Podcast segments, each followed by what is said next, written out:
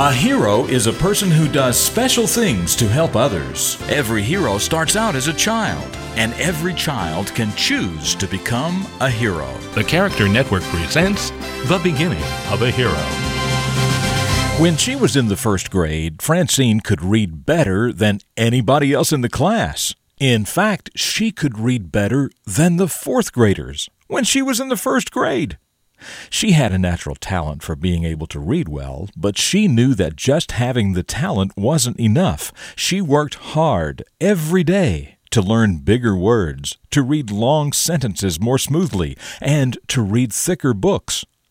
All of the kids in Francine's first grade class were learning to read, some better than others, except for one boy. He couldn't read at all. When Mrs. Williams would call on him to read aloud, he just had to sit there. He couldn't do anything, and it was almost like he could feel the others looking at him. He was so embarrassed, and that was bad enough, but things got a whole lot worse. You see, there were some kids in the class who would laugh at him and tease him and even call him names, all because he couldn't read.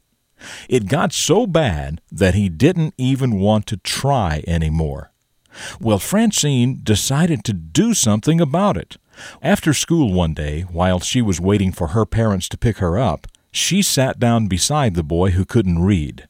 She offered to help him, and that's exactly what she did. Soon the boy learned he really could read when someone showed him how.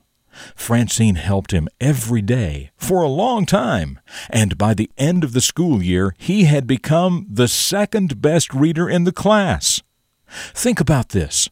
Earlier that school year, since Francine was such a good reader and the boy could not read at all, she could have chosen to treat him horribly, like some of the others were doing.